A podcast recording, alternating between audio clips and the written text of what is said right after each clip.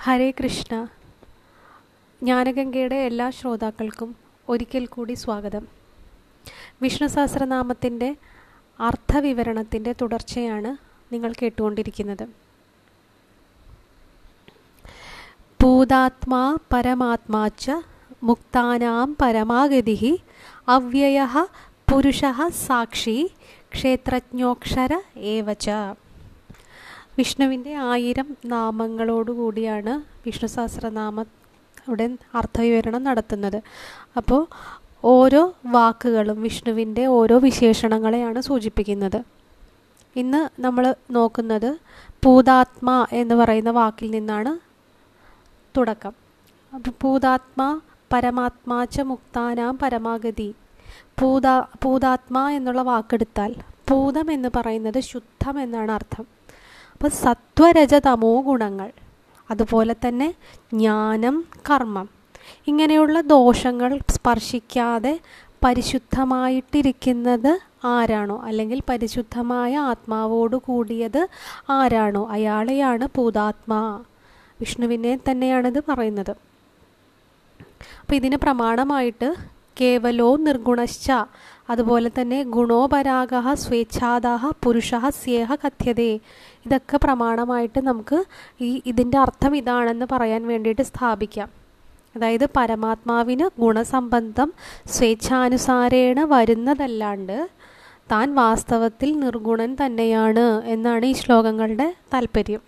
അപ്പോൾ പൂതാത്മ എന്ന് പറയുന്നത് സത്വരജ തമോ ഗുണങ്ങൾ ത്രിഗുണങ്ങളോ ജനനം കർമ്മം ഇതിന്റെയൊക്കെ ദോഷങ്ങൾ ഇതൊന്നും സ്പർശിക്കപ്പെടാതെ പരിശുദ്ധമായിരിക്കുന്ന ആത്മാവ് ആർക്കാണോ ഉള്ളത്? അയാളെയാണ് പൂതാത്മ എന്ന് പറയുന്നത്.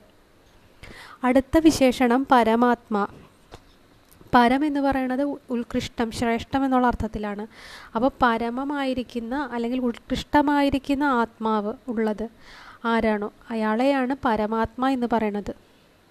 അതായത് കാര്യകാരണങ്ങളിൽ നിന്നെല്ലാം വിലക്ഷണനായിട്ട് നിത്യശുദ്ധ ബുദ്ധമുക്ത സ്വഭാവത്തോടു കൂടിയിരിക്കുന്നവനെയാണ് പരമാത്മാ എന്ന് പറയുന്നത്.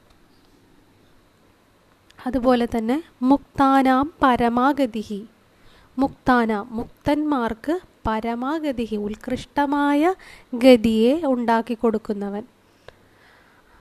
അതാരാണോ? അയാളാണ് മുക്താനാം പരമാഗതി ഇതിന് സമമായിട്ടുള്ള ഗീതാവചനം തന്നെ നമുക്ക് കാണാൻ പറ്റും. മാം ഉപേത്യതു കൗന്ദേയ പുനർജന്മന വിദ്യത എന്ന് ഭഗവാൻ തന്നെ പറയുന്നുണ്ട്.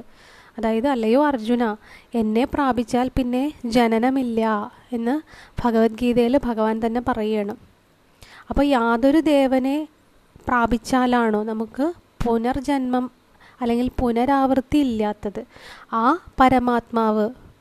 അതാണ് ഇതിന്റെ അർത്ഥം. അടുത്തത് അവ്യയ വ്യയം എന്ന് പറഞ്ഞാൽ നാശമുള്ളത്. അവ്യയം എന്ന് പറഞ്ഞാൽ നാശമില്ലാത്തത്.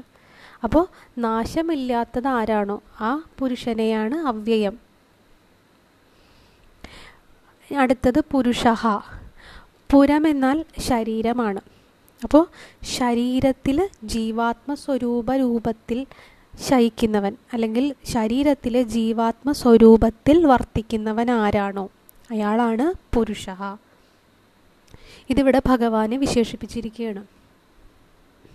നവദ്വാരം പുരം പുണ്യം ഏതേർ ഭാവേ സമന്വിതം വ്യാപ്യശേതേ മഹാത്മാ യത്തസ്മാത് പുരുഷ ഉച്ചതേ അതായത് ജന്മാതി വികാരങ്ങളുള്ളതും നവദ്വാരങ്ങളോട് കൂടിയതുമായ പുണ്യപുരത്തിൽ അല്ലെങ്കിൽ പുണ്യശരീരത്തിൽ വ്യാപിച്ച് ശയിക്കുന്നത് കൊണ്ടാണ് ഭഗവാനെ പുരുഷ എന്നുള്ള വിശേഷണം കൊണ്ട് പറയുന്നത്. ഇത് മഹാഭാരതത്തിൽ തന്നെ സൂചിപ്പിക്കുന്ന കാര്യമാണ്. ഇനി ഇതിന്റെ നമ്മൾ വാക്കിന്റെ ഒരു വിഗ്രഹം എടുത്തു കഴിഞ്ഞാൽ പുരാ ആസീത് എന്ന് വിഗ്രഹിച്ചുകൊണ്ട് പറഞ്ഞാൽ പണ്ട് തന്നെ ഭവിച്ചവൻ അല്ലെങ്കിൽ പണ്ട് തന്നെ ഉണ്ടായിരുന്നവൻ എന്നുള്ള അർത്ഥം നമുക്ക് എടുക്കാം. അതിന് സമമായ ശ്രുതിവാക്യങ്ങളുണ്ട്. പൂർവമേവാഹ മിഹാസം തത് പുരുഷസ്യ പുരുഷത്വം. ഇത് തന്നെ ഈ ശ്രുതികൾ തന്നെയാണ് പ്രമാണം.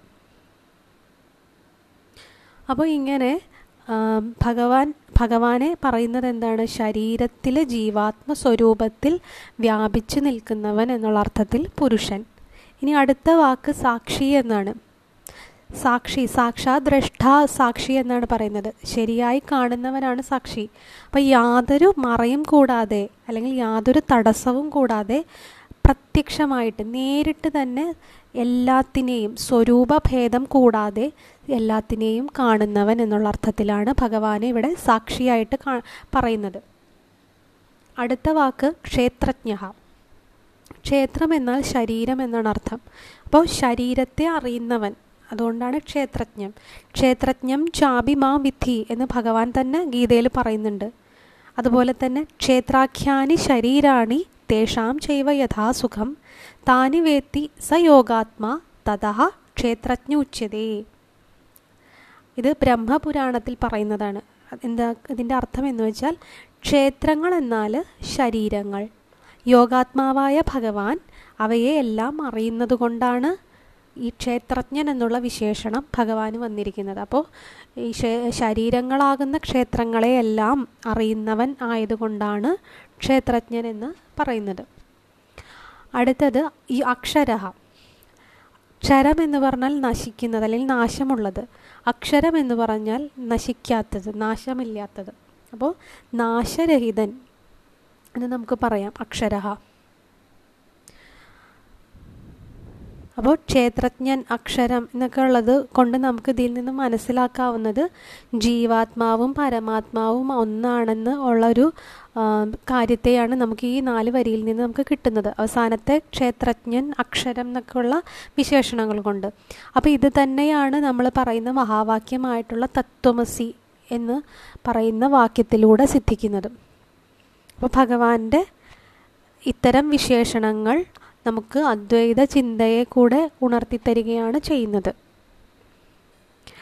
ഇതോടുകൂടി ഇന്നത്തെ ഈ അധ്യായം അവസാനിപ്പിക്കുകയാണ്. അടുത്ത ശ്ലോകവുമായിട്ട് അടുത്ത അധ്യായത്തിൽ കാണാം. എല്ലാവർക്കും ശുഭരാത്രി.